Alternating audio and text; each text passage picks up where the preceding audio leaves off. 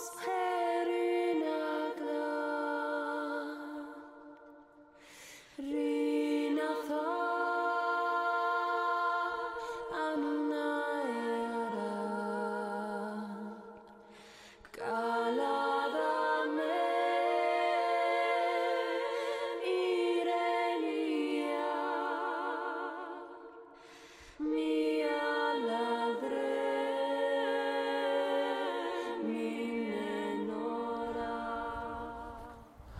Praise be Jesus Christ.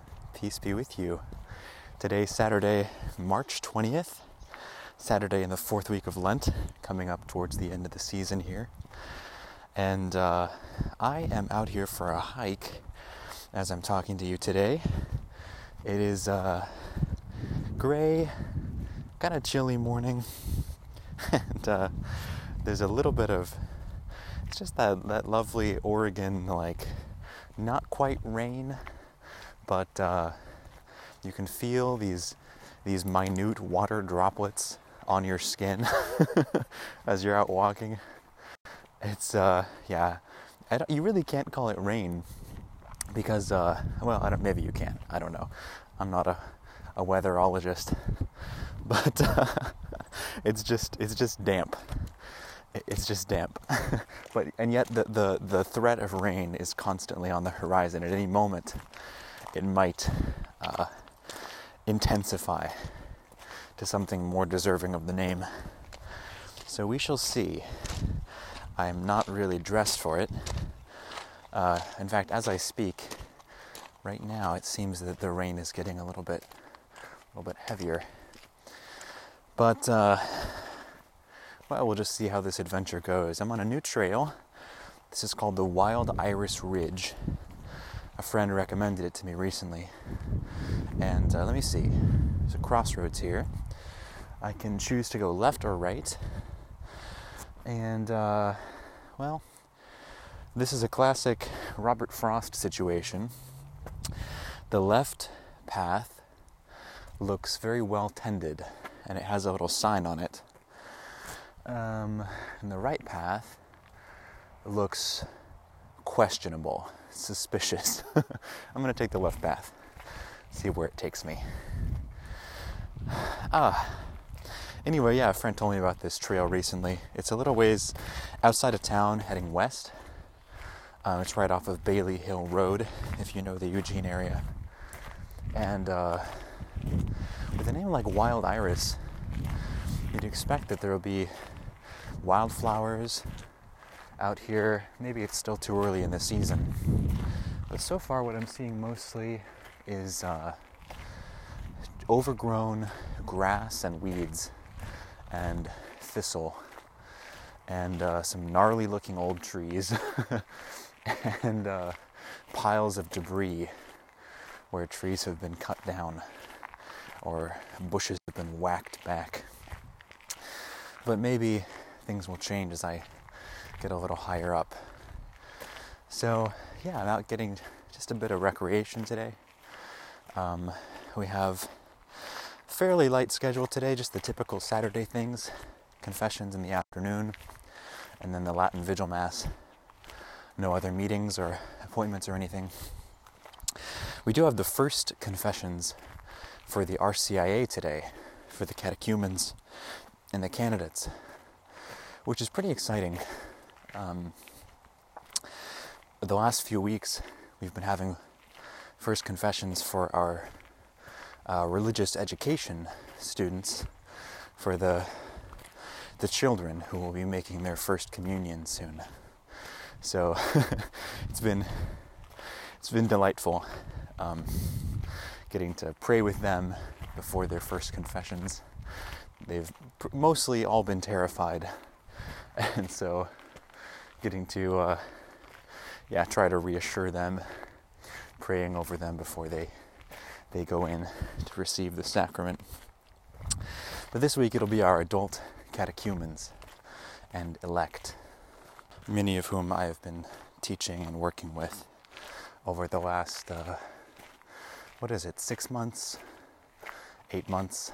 Something like that. So uh, yeah this is a, a wonderful, milestone for them as we draw near to Easter. Oh, the rain is letting up a little bit. That's nice. What else is going on? Um, well, next weekend will be our second session of the Melchizedek Project. That's a week from today. So the registrations will close today. Um, several of those who came last time are not able to come this time because of different commitments or whatever is going on in their lives. But uh, a number of them will.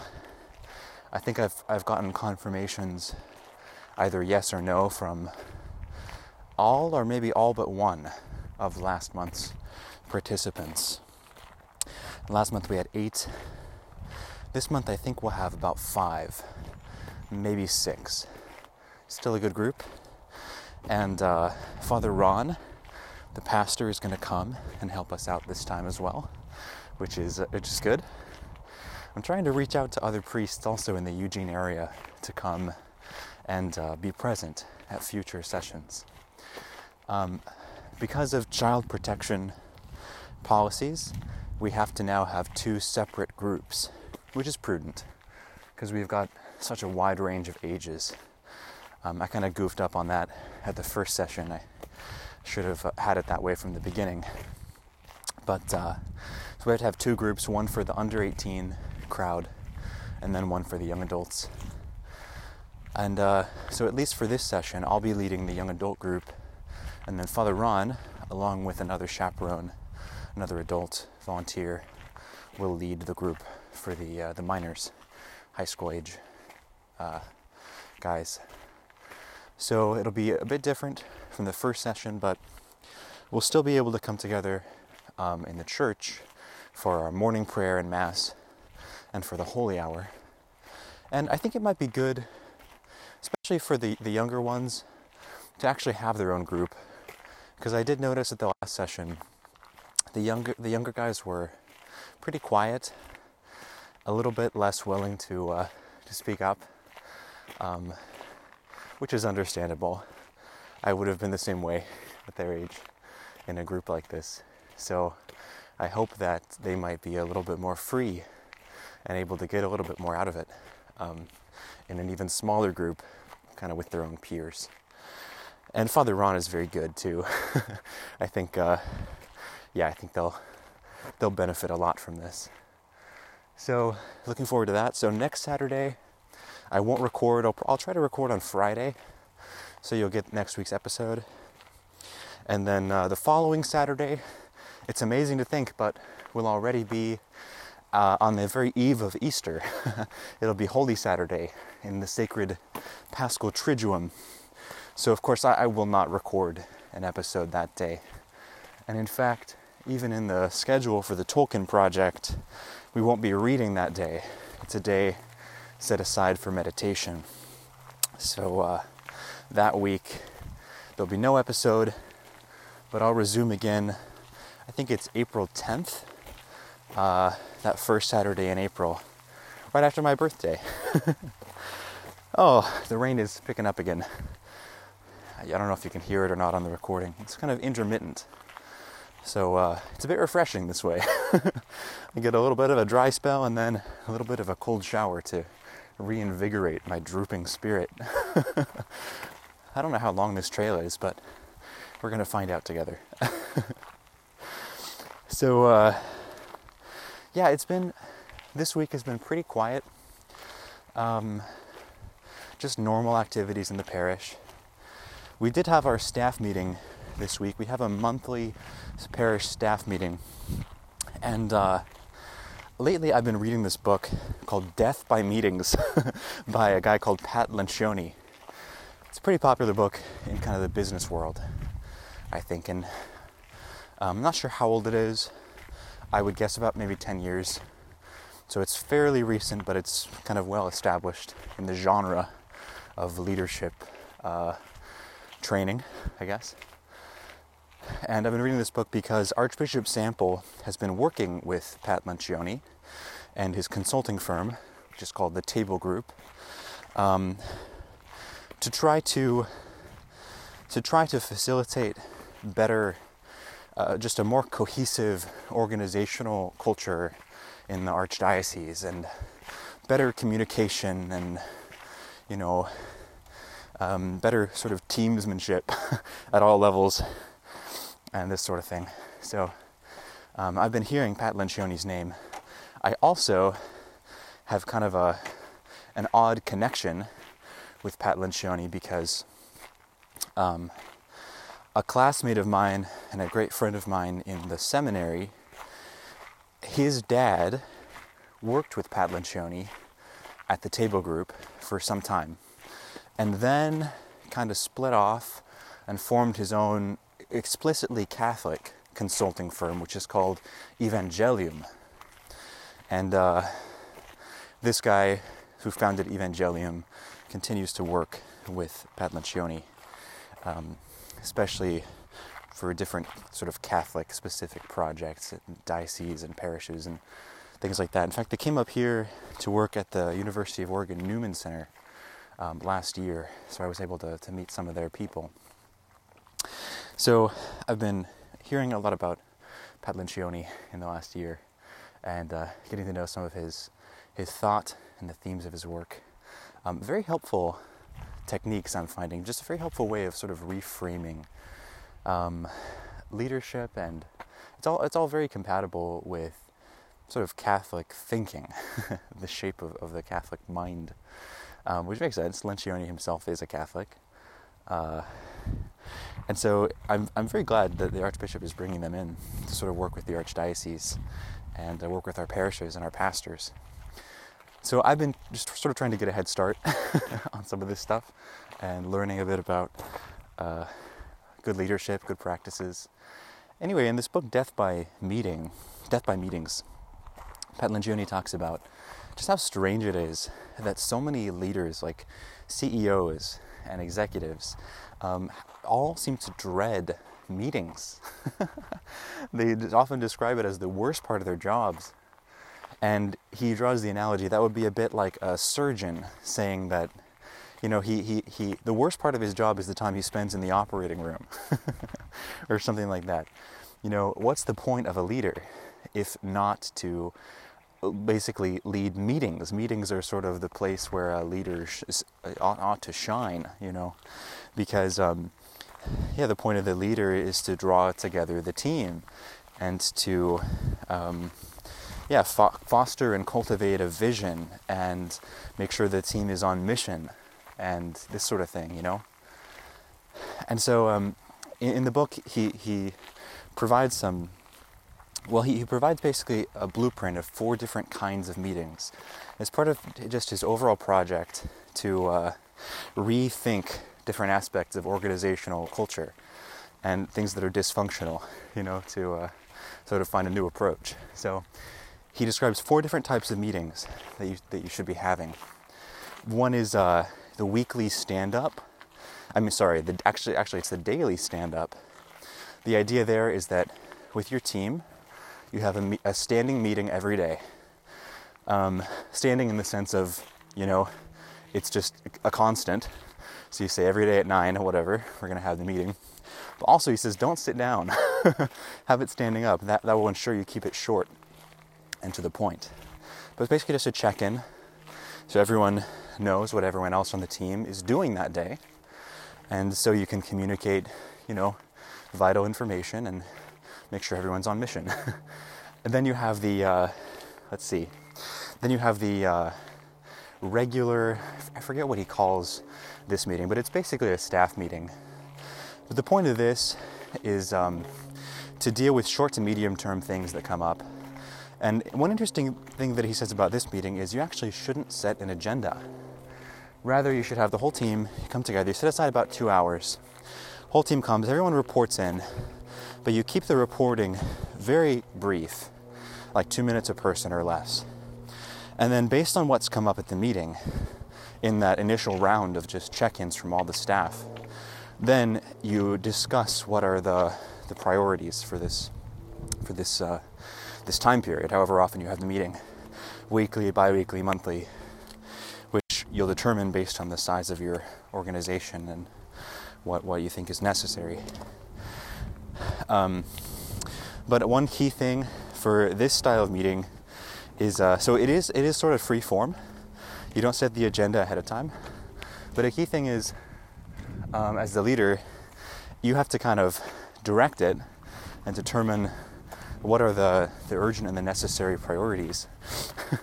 so uh, you don't have something that happened at our staff meeting, which is this, for example, a prolonged conversation between two members of the staff regarding minute details of who and when and how the palms will be delivered for Palm Sunday.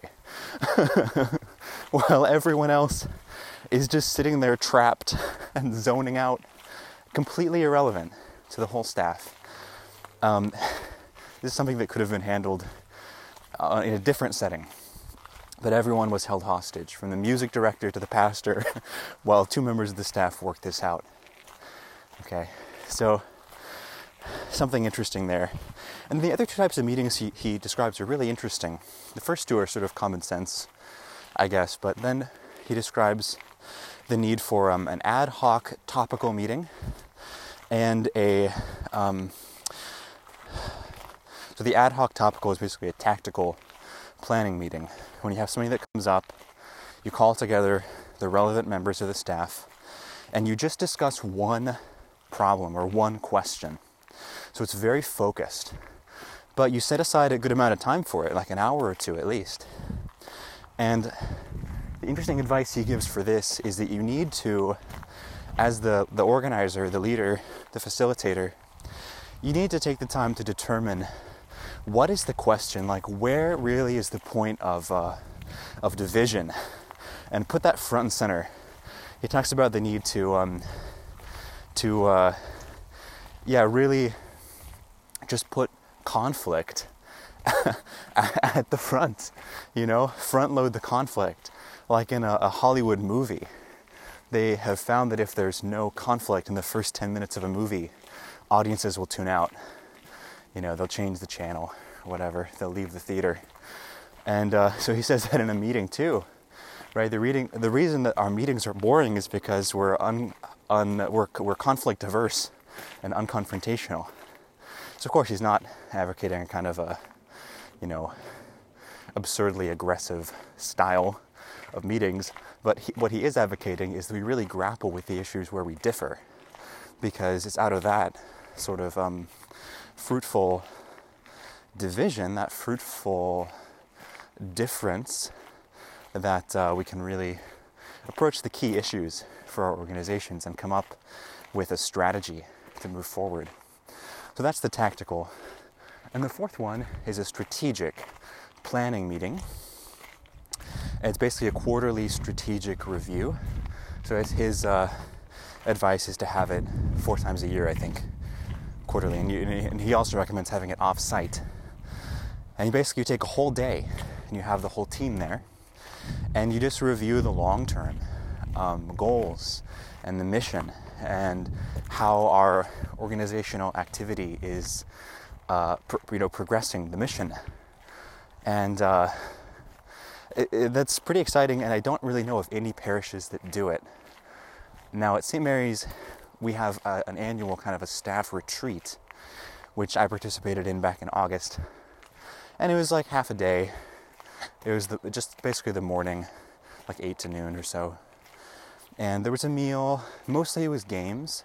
There's a little bit of prayer. But we just did some little activities that were kind of okay, it's fine, it's kind of fun kind of cheesy, you know, the kind of games I'm, I'm talking about. But there was certainly no strategic discussion. There was no, um, you know, no attempt at planning. Now I do know, actually, as I think of it, St. Alice Parish over in Springfield, where Father Mark, our housemate, is the pastor. I know they have this kind of meeting. I remember uh, sometime back in January, I think, they had a uh, a day of just strategic planning for Lent, where they talked about like, okay, what are our goals as a parish for Lent? What are we going to do for this season? So I think that's maybe that's more of an ad hoc topical meeting. I don't know. But anyway, just thinking about this framework is very helpful.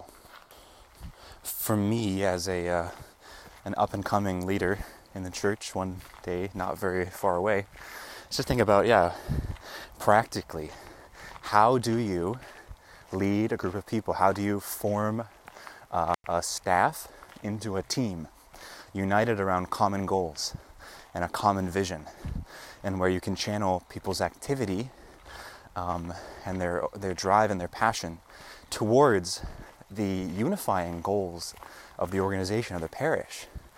Which ultimately, of course, the reason that a parish exists is to save souls, to preach the gospel, and to glorify God. And uh, what I, I, just see in a lot of places, and here at St. Mary's, um, it's no different. This is a large parish with a lot of different moving parts. And what you get a lot of times is people who are compartmentalized and they each have their own ministry and their own objectives, and you know that's to be expected, but how does it all fit into the bigger picture? That's the question a lot of times that I think is not getting answered. And so, um, yeah, the staff meeting this week just brought some of this to the forefront of my mind. Okay, so I, uh, let's see. There's another crossroads here, one where the trail goes up, one where it goes down. So I'm taking the downward sloping trail and uh, hoping that I remember the choices I made when I end up coming back uh, so I don't get lost out here on Wild Iris Ridge. Ah, but I do have my phone, so if I really get lost, I can always check my GPS. Okay, actually, I'm going to turn around and go the other way because I see some people up ahead who are coming this way, and uh, I would rather avoid them. so I'm going to go up the higher, the higher road. Um, another thing that came up for me this week, just as I was talking to a friend the other day, yesterday really, is um, well, there's a wonderful analogy from Saint Bernard of Clairvaux, which uh, he directs at apostles, at all those who are living the apostolic way of life, which is to say, the missionary, mission oriented way of life. There's a fruitful distinction between disciples and apostles. The disciples are the students of the Lord, students of the Master. Discipuli in Latin, I mean, it literally means students. When my Latin professor would come into the class at Mount Angel, she's a wonderful Franciscan nun, and she would say every day, Salvete discipuli. We would say, Salve magistra. Hello, students. Hello, teacher. so the disciples are the students of the Lord, but the apostles, apostoloi in Greek means those who are sent. Those who are sent. So in Hebrews, St. Paul refers to Jesus as the apostle of the Father, which is interesting because he's sent into the world at his incarnation. And of course, the 12 apostles are sent out to the four corners of the world to preach the gospel. Anyway, St. Bernard's word to apostles is that uh, there are many in the world who are channels, but there are few who are cisterns or reservoirs, we might say. And there's an urgent need for apostles to be not channels but reservoirs. That is to say, um, not simply to give away immediately all that we receive but to give from the overflow, to give from the excess.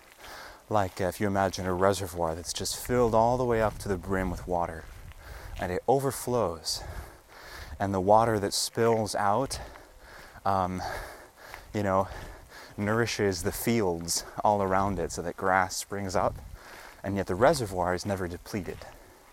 Whereas if you have a channel, the water flows through it to whatever the destination is, out into the sea or whatever. And the channel itself uh, is dry.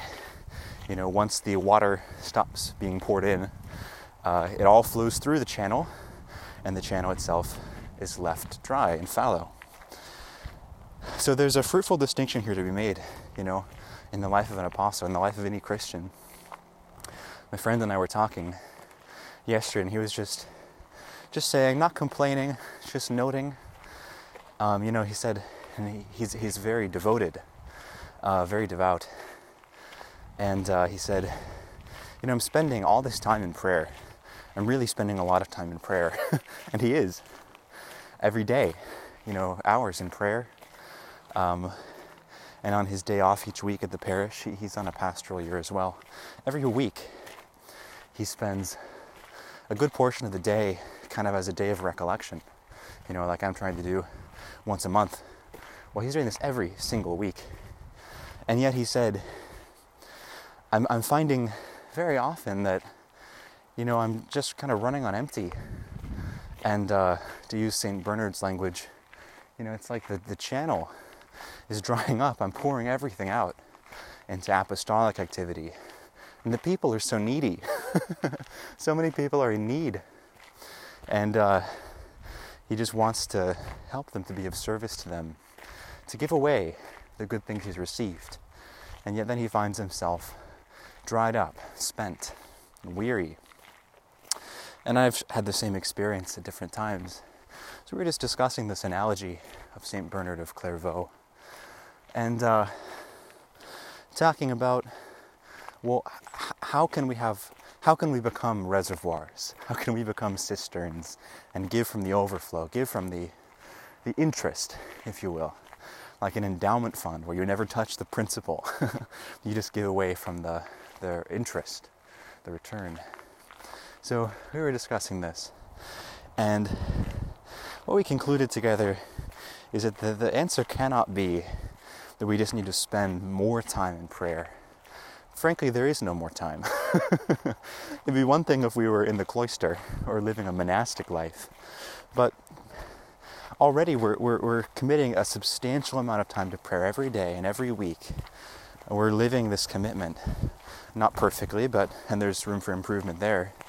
But the answer is not sort of to, uh, you know, squeeze four more hours of prayer into the day or something. It's just impossible.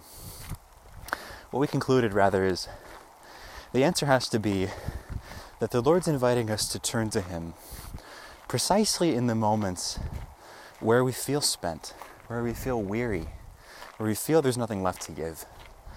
You know, when we feel even just very, very concretely, when we feel hungry, when we feel tired, uh, exhausted.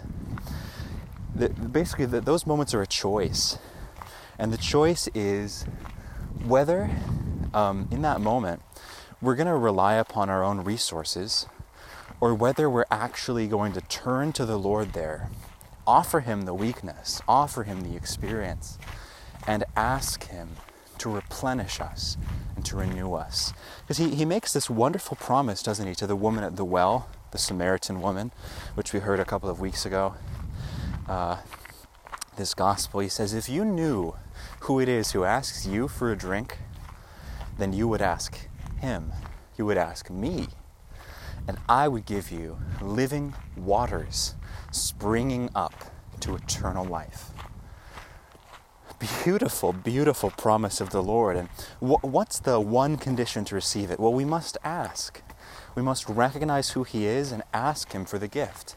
And He promises to those who ask, He will give it. Living waters and so the image here is of a, a you know a well, if you want to use another word, a cistern, a reservoir, but a well, not just a, a cistern built to catch the rainwater, but a well dug into the earth over a spring, which is continually replenished from a deep and mysterious source, from a hidden place deep down. And uh, and so in this way, if we really build up the habit, and I think a big part of it is just building up the habit of asking.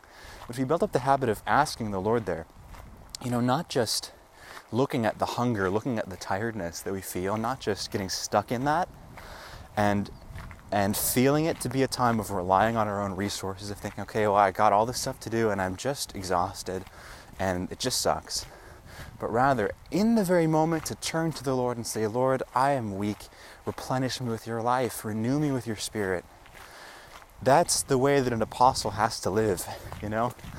It's not just a matter of, uh, of having our hours of prayer and then spending the rest of our time in activity and sort of this pendulum swinging back and forth. But the way we're supposed to be living our apostolic ministry and our whole lives as apostles is being continually replenished by God. And this is his promise to us as well. In another place, he says, Come to me, come to me, all you who are overburdened, who are weary, and I will give you rest. I will give you rest. Not just at certain times in certain places when we have days of recollection or time to spend in the chapel, but at all times, every time throughout our lives, as we're working, as we're engaging in ministry, that the Lord will give us rest and give us life. So that's my little reflection for the day. it came about through a great conversation with a dear friend. And uh, I suppose that'll probably suffice for the theology segment as well, won't it? so often this is what happens. No matter what I talk about, I circle back to theology. Well, the podcast, though, is not yet over because, listen, we still have to talk about some very important things that have happened in the world of Middle Earth.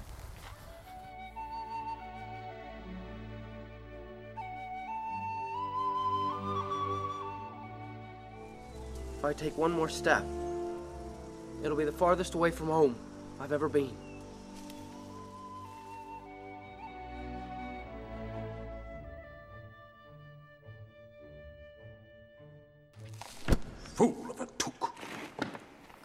Yourself in next time and rid us of your stupidity. So we are at the very end of the two towers. I finished, I finished the two towers. I think yesterday, if not the day before. And uh, tomorrow, well, I don't know. I'm a little bit muddled up on the schedule, but I think either today or tomorrow we're starting Return of the King. So we're coming. I mean, we're coming to the denouement. We're coming to the the end, the tying up of all the threads here at the end of uh, the Lord of the Rings saga. Some interesting things have happened since we talked last week. We've continued following Frodo and Sam, of course, as they make their journey to Mordor, and um, as they are journeying through these black lands. Um, hold on a sec. I've come to another crossroads. So there's a little sign that says Loop Road to Wild Iris Ridge Trail. Sure enough, there is a road here. Hmm, just a little curious. I, I thought I was already on the Wild Iris Ridge Trail. Well, I will follow the road for a little ways and see where it takes me. All right.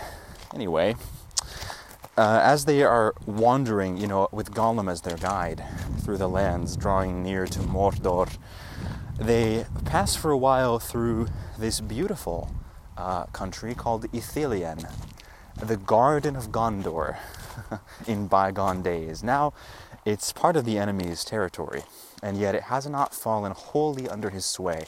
It's still beautiful, although it bears marks of the desecration of orcs and wicked men who have passed through it. And yet it's still beautiful, and nature sort of is fighting fighting against them, fighting against the uh, the denizens of Mordor who want to subdue it. There's a, a place where Sam finds there's a a filthy pit that orcs have dug, and uh, it's filled with detritus and nasty things. And yet he, he sees that uh, already vines and flowers are growing over it to create it, to sort of veil it from sight, as if fair Ithilien itself seeking to preserve its modesty, is covering over this shameful display and will soon uh, have removed it, you know. So it's this beautiful country they pass through, and the hobbits' hearts are lightened. Of course, Gollum is retching and disgusted by it all. And they get a bit of a reprieve here. Sam makes for Frodo a nice dinner of stewed rabbit. And then the smoke attracts the attention not of orcs, as they fear, but of men of Gondor, led by Captain Faramir, the brother of Boromir. And they have a, a tense uh, meeting in the beginning, uh, but Faramir and his men end up bringing the hobbits back to their encampment, their secret hiding place behind a waterfall, a beautiful, uh, a very beautiful location somewhere that the orcs have not yet discovered. And uh, basically, the task of their company, led by Faramir, is to patrol through Ithilien and to uh, to dispatch the orcs wherever they find them, you know, and try to, to try to win back this country and prevent Mordor from reaching its uh, dark claws even beyond the boundaries further into the west. So they have a, a meeting with Frodo and Sam, and Faramir learns sort of their whole story. Sam even slips up and mentions the ring. And here Faramir shows the strength of his character. In many ways, he's much like Boromir, and yet also very different. And we can see how different in the moment when he learns of the ring. Because uh, he, he will not take it. And in fact, he's even sworn an oath to Frodo if I were to see this ring lying by the side of the road, I would not pick it up. I would not use the enemy's weapons to make war upon him. So he's a, he's wiser than his brother, with all respect to Boromir, who has fallen and made a good end, whatever twists may have lain along the way of his life. So they have this meeting with Faramir, which revives their spirits. They have a, a nice meal, and they're comforted by the presence of friends in unlooked for places as the Lady Galadriel had prophesied to Frodo that he would likely find friends along the way in places he did not expect. Then they prepare to go on, led by Gollum, to the pass of Cirith Ungol. Faramir has heard of the place and he strongly discourages them from going this way. But he doesn't know much about it. The men of Gondor, he says, never go that way. So they have no more information to share than that. But he knows that it's a black place, it's not a safe place.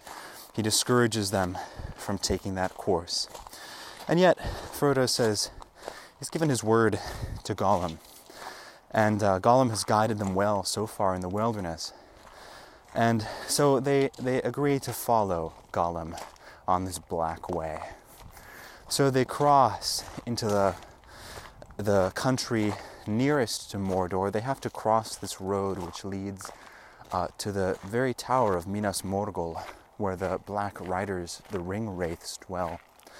Frodo is strangely attracted to it by the power of the ring, but they pull him away, and they make a desperate escape, a flight up into the cliffs.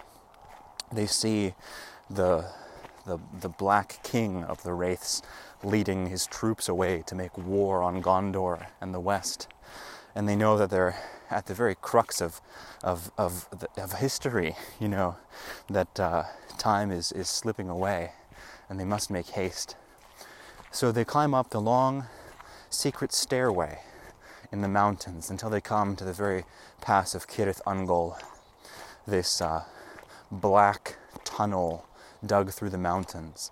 And there's a sickening, overpowering stench that comes out of it of, of uh, something unnameable, something horrible. The hobbits want to turn away, but Gollum leads them in into the blackness where they can see nothing. And they soon lose track of him. And they fear the worst that he's led them there just to abandon them in the darkness where they will come to a bad end. And he'll be able to come and retrieve the, the precious, the ring, from their corpses, which, of course, is Gollum's plan essentially, but it's even worse than that. He doesn't just want them to sort of starve to death in the blackness where they've lost their way. What they have not yet realized is that Cirith Ungol is the nest, the noisome, dark lair of a horrible creature out of the depths of time.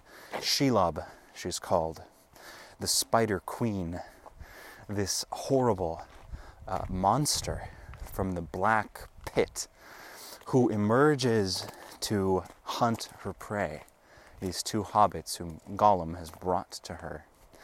And we learn that Gollum, when he escaped from Mordor years ago, he met Shelob and he worshipped her. And ever since then, she has walked with him, Tolkien says, in the black places of his mind. He has never been free of her. And he's led the hobbits there so that um, he can offer them to her as food, with the hope that once she's consumed them, She'll leave behind their bones and their garments, and he might find the ring in the midst of them. Horrible. Horrible. And yet not surprising. So, has Gollum betrayed them? Well, yes. yes, he has. And we see the way that it all unravels. Um, in the darkness, Frodo remembers this phial of light that the Lady Galadriel gave him, this sort of bottled star, bottled starlight from Lothlorien. He brings it out, and for a time, Shelob is uh, driven away, you know. There's a wonderful scene where Frodo draws his sword, Sting, and holding aloft the vial of elven light, he advances upon this horrible, monstrous beast who retreats from him. She's blinded, and she is, uh, she, for the first time, you know, in her immeasurably long life, in which she has consumed elves and men alike, and orcs too, she feels doubt and perhaps even fear. She has, for long, long centuries, millennia, hid beneath the mountains from the light of sun and moon and star, but now a star has descended into the very earth. And so the Spider Queen retreats into dark places. And the hobbits make their way through Cirith Ungol out to the other side of the pass into the country of Mordor. They have to hack through a horrible spider web that covers the exit, but finally they escape. And as they run in the free air, Frodo is laughing and shouting and crying out. He's forgotten his danger. And Sam is running after him, and he puts the phial of light away. And as soon as he does, Shelob comes out from another hidden exit and attacks Frodo. Sam tries to help, but Gollum comes out of nowhere, leaps on him from behind, and uh, tries to throttle him. And so Sam is caught up and, and he, he fights against Gollum, you know, with unexpected fierceness, and Gollum flees from him. But before he can get over to Frodo, he finds that Shelob has already bitten him and wrapped him up in cords of spider webs, you know, like a, an insect that she's going to carry away and consume. But Sam makes war on Shelob, and uh, he gets underneath of her and stabs her belly with his knife, and uh, says that well, the hide of Shelob is tough and he doesn't do any damage. But Shelob, with infinite malice, tries to crush him under her great bulk, and thereby she sticks herself on his blade with. Uh, you know, the, the greatness of her own strength that no elf nor man nor hobbit could ever match, she impales herself on the spike. And uh, she experiences an agony like she's never felt. And then, so she retreats, she hobbles away, and she, she's, um, yeah, hardly able to leave. But Sam pursues her and she runs from him for the first time the Spider Queen runs away, pursued by a mortal creature. And of course, it's Sam Gamgee of the Shire who has bested her. It's a wonderful scene. Wonderful. But then he goes back and finds Frodo appears to be quite dead. He's uh, wrapped up and he, he cuts him free, but Frodo is cold and lifeless and he won't be wakened. And so Sam has this horrible decision to make. Should I stay with the Master, with with Mr. Frodo? Or is it up to me now to carry the ring on into dark places alone? And he realizes he's the last member of the company left standing, and the task, the mission now falls to him. He must be the one to carry the ring on to Mount Doom. So, weeping, he takes up the ring and he takes the vial of starlight and Sting, Frodo's sword, and he bids farewell to him and he says, If I could if, if I could ask the Lady Galadriel, the Lady of the Wood, for one thing, my only wish would be that I may come back here and find you again. Then he departs. But uh, as he begins to leave, to take his first steps into Mordor, heading toward an unknown fate, a company of orcs comes marching up the road, and he puts on the ring so he can hide. And the ring gives him the ability to understand the servants of Sauron, so he can understand their speech. And he hears that they find Mr. Frodo and they carry him away and back back into Shelob's tunnels, back into the dark places under the mountain. They have a shortcut to their tower, and they're under strict instructions. If they find any any uh, any of the free races, you know, men or elves or or halflings on the road, they're to carry them away to the tower and strip them, and every last thing they find, clothing or or a ring, for example, it's all to be sent to the dark tower of Sauron. So Frodo is being carried away to a fate worse than death. Sam pursues them. He realizes that his place is with Frodo, and he's, he, he, in his mind, begs all the great and the good, you know, Gandalf and Elrond and Galadriel, to forgive him and to understand. And he says, My place is with Mr. Frodo, I can't leave him. So he pursues them and as he runs along behind, he hears one of the orcs say that this hobbit is not dead. He's just been pierced by Shelob's bite, which paralyzes a creature for a time, but he will soon wake. And when he comes to, he'll find himself surrounded, taken hostage by servants of Sauron. And that's where the Two Towers ends. and so we're left waiting uh, desperately to learn what happens next. That, of course, will be matter for the next book. So, I want to read these last chapters of The Two Towers through the theme of friendship. Of course, we see most uh, strikingly the friendship of Sam and Frodo in these chapters. And we've seen it throughout the book, throughout the books, I should say. Um, think back to when, you know, Sam who knows Frodo better than anyone in the company, realizes that he's going to try to go off alone into Mordor. And he pursues him then. And he, uh, he's stubborn and stout hearted.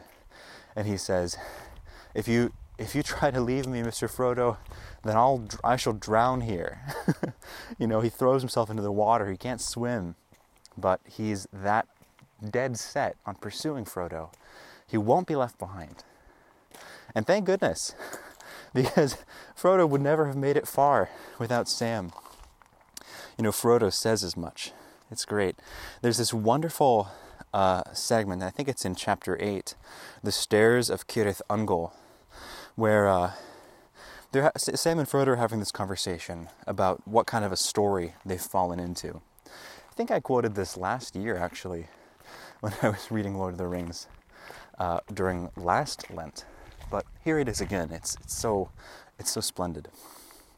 So they're, they've taken a, a, pause, a break upon the stairs before they get to Cirith Ungol.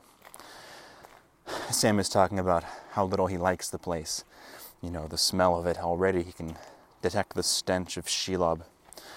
Well, I don't like anything here at all, said Frodo. Step or stone, breath or bone, earth, air, and water all seem accursed. But so our path is laid. Yes, that's so, said Sam, and we shouldn't be here at all if we'd known more about it before we started. But I suppose it's often that way. The brave things in the old tales and songs, Mr. Frodo. Adventures, as I used to call them.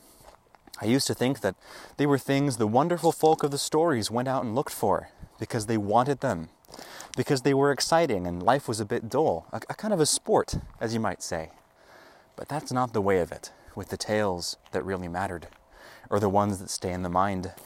Folk seem to have been just landed in them usually.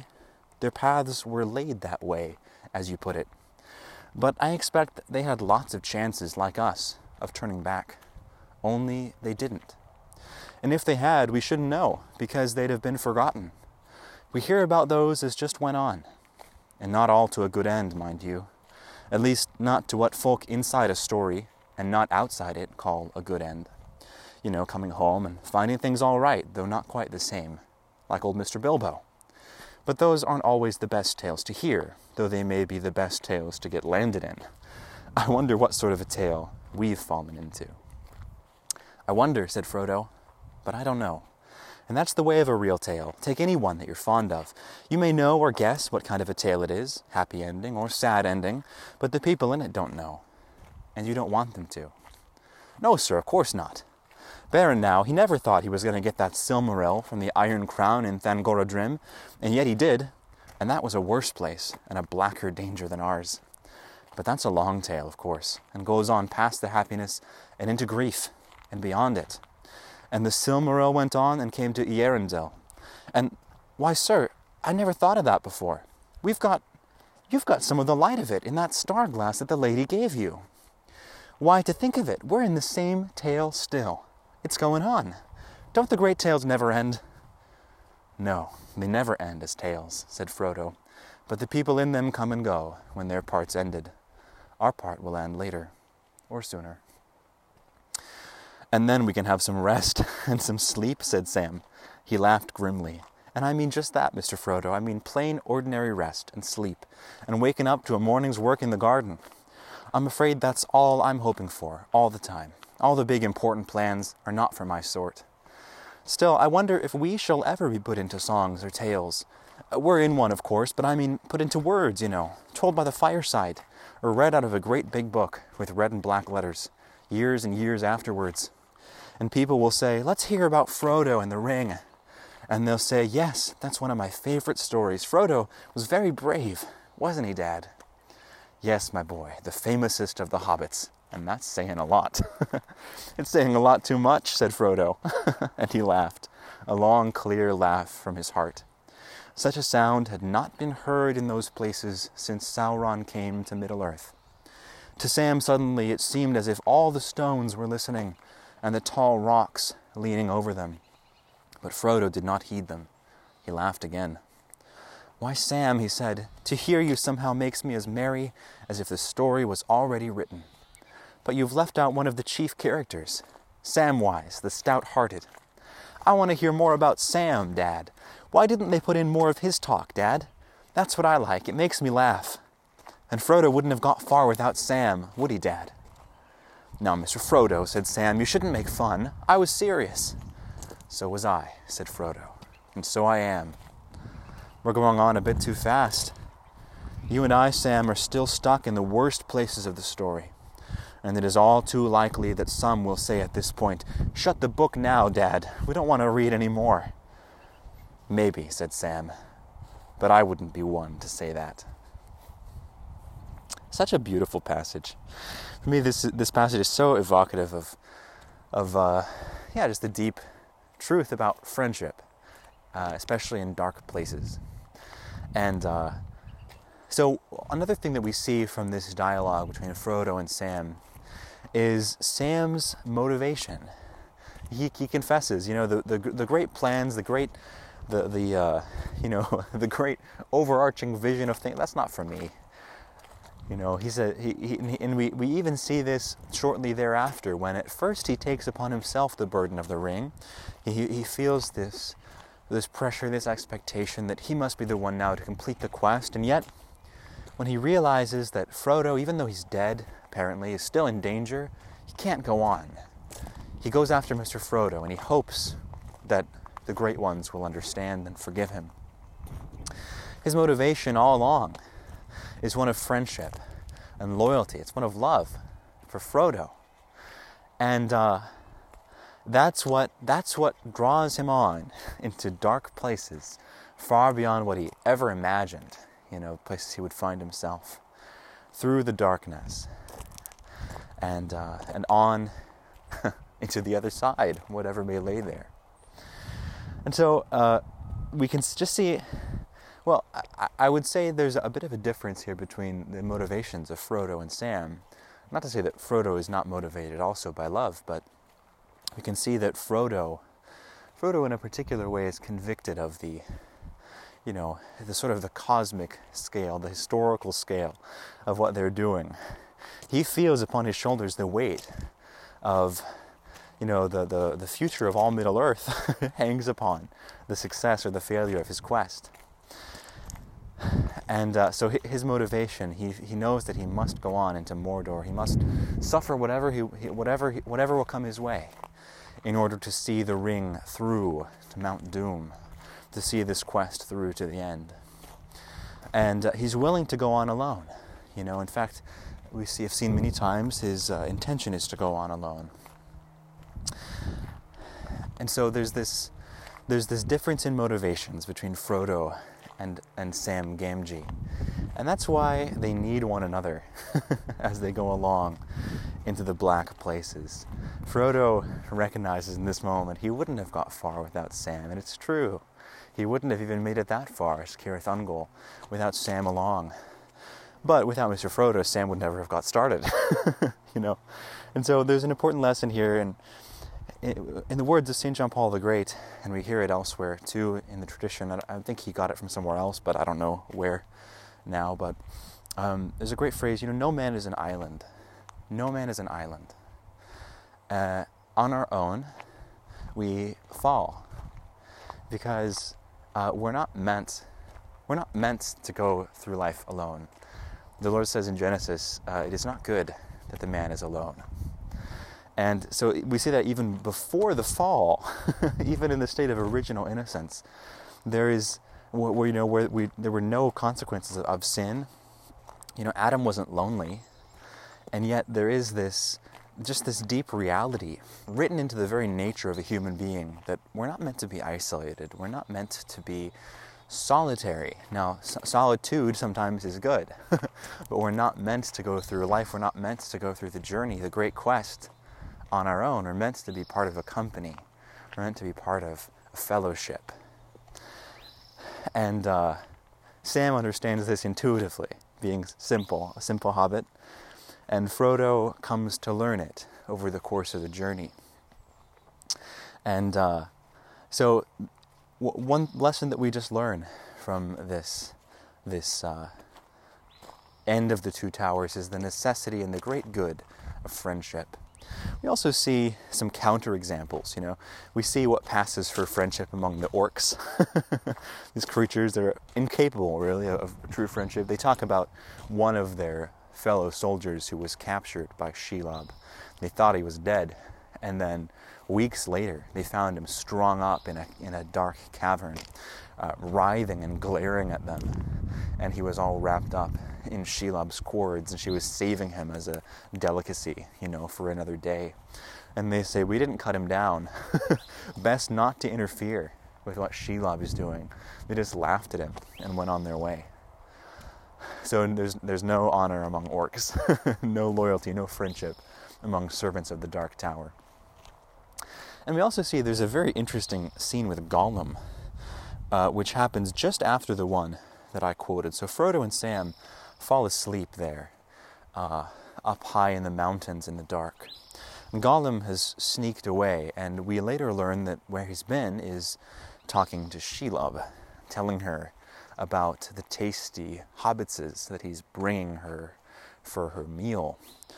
But the next paragraph we read is um, so they, they've just fallen asleep, and it says, And so Gollum found them hours later when he returned, crawling and creeping down the path out of the gloom ahead. Sam sat propped against the stone, his head dropping sideways and his breathing heavy. In his lap lay Frodo's head, drowned deep in sleep. Upon his white forehead lay one of Sam's brown hands, and the other lay softly upon his master's breast. Peace was in both their faces. Gollum looked at them. A strange expression passed over his lean, hungry face. The gleam faded from his eyes, and they went dim and gray, old and tired. A spasm of pain seemed to twist him, and he turned away, peering back up towards the pass, shaking his head, as if engaged in some interior debate. Then he came back, and slowly putting out a trembling hand, very cautiously, he touched Frodo's knee but almost the touch was a caress. For a fleeting moment, could one of the sleepers have seen him, they would have thought that they beheld an old, weary hobbit, shrunken by the years that had carried him far beyond his time, beyond friends and kin, and the fields and streams of youth, an old, starved, pitiable thing. Then Sam wakes up and uh, he's rough with Gollum. He calls him a sneak and says, Hey, you, what are you doing? He sees him pawing at Frodo, or so he thinks. And Gollum is offended.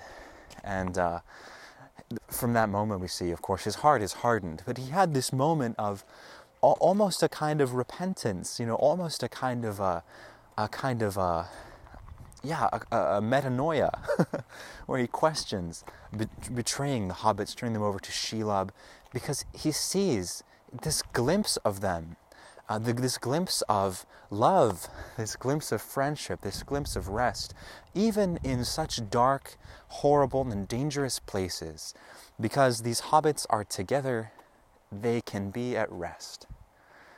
Their hearts can be at rest. In Gollum, Gollum is doomed to live a restless life. He is constantly hungering, he's constantly on the hunt, on the run. We get this other glimpse of Gollum um, at the pool beneath the great waterfall in Ithilien, where the men of Faramir's company have their hiding place. You know, he goes there to find fish, and Frodo observes him without him noticing. And we hear kind of Gollum's monologue, where he's just constantly muttering to himself when he thinks no one else is around.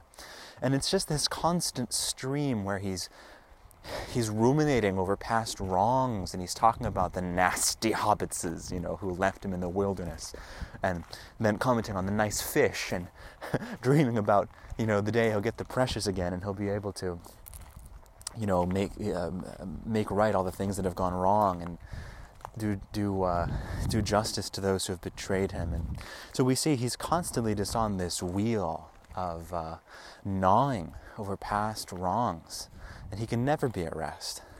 Even in that fair place, in that beautiful place, where he has the thing that he's most longed for for many long weeks, he has fresh fish to eat, and yet his heart is not at rest. His, uh, his cravings can never be satisfied. He's doomed to live this life like a, a wraith upon the wind, you know.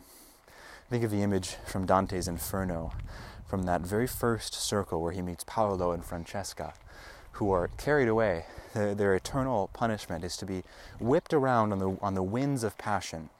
They're constantly to be in motion, never at rest, never together, because in life they were carried away by their passions. So now their eternal destiny, their eternal doom, is to be forever in motion, never at peace. Well, that's what we sort of see Gollum living out. And yet, there is just this moment. You know, Frodo always says there's some good left in him. We get just a glimpse, just a flash of it here, when he sees Frodo and Sam sleeping in peace. And of course, what Tolkien, the narrator, says here that, you know, for a moment they would have, if they'd seen him, they would have thought he was just an old, wizened hobbit, carried along by the stream of time, far beyond friends and kin. Well, that's exactly what he is. Whatever else Gollum is, you know, he was once a hobbit. He was once Smeagol. And he once knew the pleasures of friendship and family and what it is to love and to be loved, which is what he was made for. It's what he was made for. And now he's been carried so far beyond it, he's almost forgotten. And yet, in seeing Sam and Frodo in that black place, for just a moment, he catches an echo in his heart of the joy he once knew. And, uh, from a, a, as, as from a deep place in himself, this resounding echo of what he was made for. And of course, he could go back. He could, even now, even now, in this dark place, he could repent. He could make a different choice. He could turn aside from the road that he's set before them and move on to a different path. But his heart is hardened. And this is the tragedy. Sam wakes up and sees him there, and because he knows what Gollum is like, he uh, he's rough with him. He calls him a sneak, you know, and for Gollum, it's like a door slamming closed in his face, and he real and he in in, in himself he realizes uh, that such joy, such pleasure is not for him, and his heart is set once again upon the black plans he's devised in the darkness with the Spider Queen. But what might have happened what might have happened? Well, if Frodo had woken up first, for example, you know, Frodo, who was always merciful towards Gollum, What might have happened? Could even Gollum, so late in the game, have been redeemed? Who is to say? I suspect, maybe, there was a glimmer of hope there, wasn't there? But that's not the way that the story goes. So um, we see here these different. Well, we see here the, the one shining image of friendship, and then we see these the orcs who lack any kind of friendship. They're worse than beasts in that respect. And we see Gollum, who has been made beastly by all that he has suffered and all that he has done, and yet in whom there remains a ghost, a wisp of the hobbit he once was. He still longs for friendship, for love, and yet it, it would be immensely difficult for him to return to that. And what he would need in order to be able to turn aside from his road and return to that one would be a steadfast friend who would be constantly merciful with his weaknesses, with his relapses into past behavior, and who would continue to walk with him and abide with him uh, all along the journey. Blessed are those who have a friend such as that. Um, the book of Sirach says, A faithful friend is a sturdy shelter. He who finds one finds a treasure.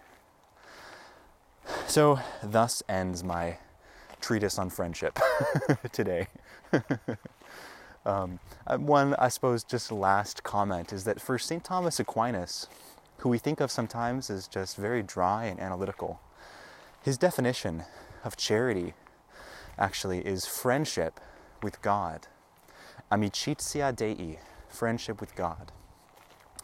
And uh, there's a lot to unpack in that definition w- just one thing to draw our attention to is that in the, in the classical tradition, you know, friendship is distinguished by a kind of equality between the friends. It's this relationship of equality. So, how can we be friends with God when God is infinite and we're just finite little creatures? Well, the answer is God Himself makes us, in a sense, His equal. He not only humbles Himself to become like us, to become our equal in the incarnation, but He raises us up to share in His own divine life. That's the life of sanctity, the life of grace. And so, what God desires is friendship with us. He wants to raise us up, to share, to be in communion with Him, to share in His very life, in all of His goods. So, there's something about friendship actually that pierces to the very heart of the Christian life, to the very heart of the divine mysteries to the very heart of what we as human beings are made for not isolation, but communion. Communion. So, uh, that will that will suffice for today's reflections on friendship in the Lord of the Rings. But we will see as we get on into the Return of the King just what it means that Frodo has come into the dark places not on his own, but with a steadfast and faithful friend. And uh, in talking about friendship, I think we're touching one of the very, very key themes of this epic saga that Tolkien has laid before us. Um, that reminds me, as I'm just wrapping up here, I need to check real quick and see was there anything in the letters this week that I wanted to comment on? Um, well, as I just open up the, the book here in my Kindle app, I see I highlighted this last line from letter 77, Tolkien says, I'm afraid I have made a great mistake in making my sequel too long and complicated, and too slow in coming out. It is a curse having the epic temperament in an overcrowded age devoted to snappy bits. oh man, I feel that. hmm. Let's see, I think there's some other things that I was going to talk about, but there was one comment about he went to see a performance of Hamlet, which I thought would be an interesting thing to quote because he has some thoughts about Shakespeare, but I'll save it for next week. I'll save those away for another time. So I'm on the trail now, heading back towards the trailhead. And uh, yeah, I think I'll just conclude here. I pray that you have a blessed Saturday and a great Sunday, the fifth Sunday in Lent. And yeah, as we just trek on towards Holy Week, the very heart of the liturgical year, just pray that all of you uh, just get swept up in these mysteries once again, that you're carried away by this great story in which we find ourselves. You know, like Sam and Frodo, we are all caught up in this great story of redemption, of salvation, of a God who loves us so much that he came to save us. And uh, people, you know, our different parts in the story come and go. They'll come to an end sooner or later, but the story goes on and we are carried away by it. So I pray that you experience that during the Holy Week and the Paschal Triduum, which are right around the corner. Friends, may God bless you, may protect you from all evil, and may bring you to everlasting life. Amen.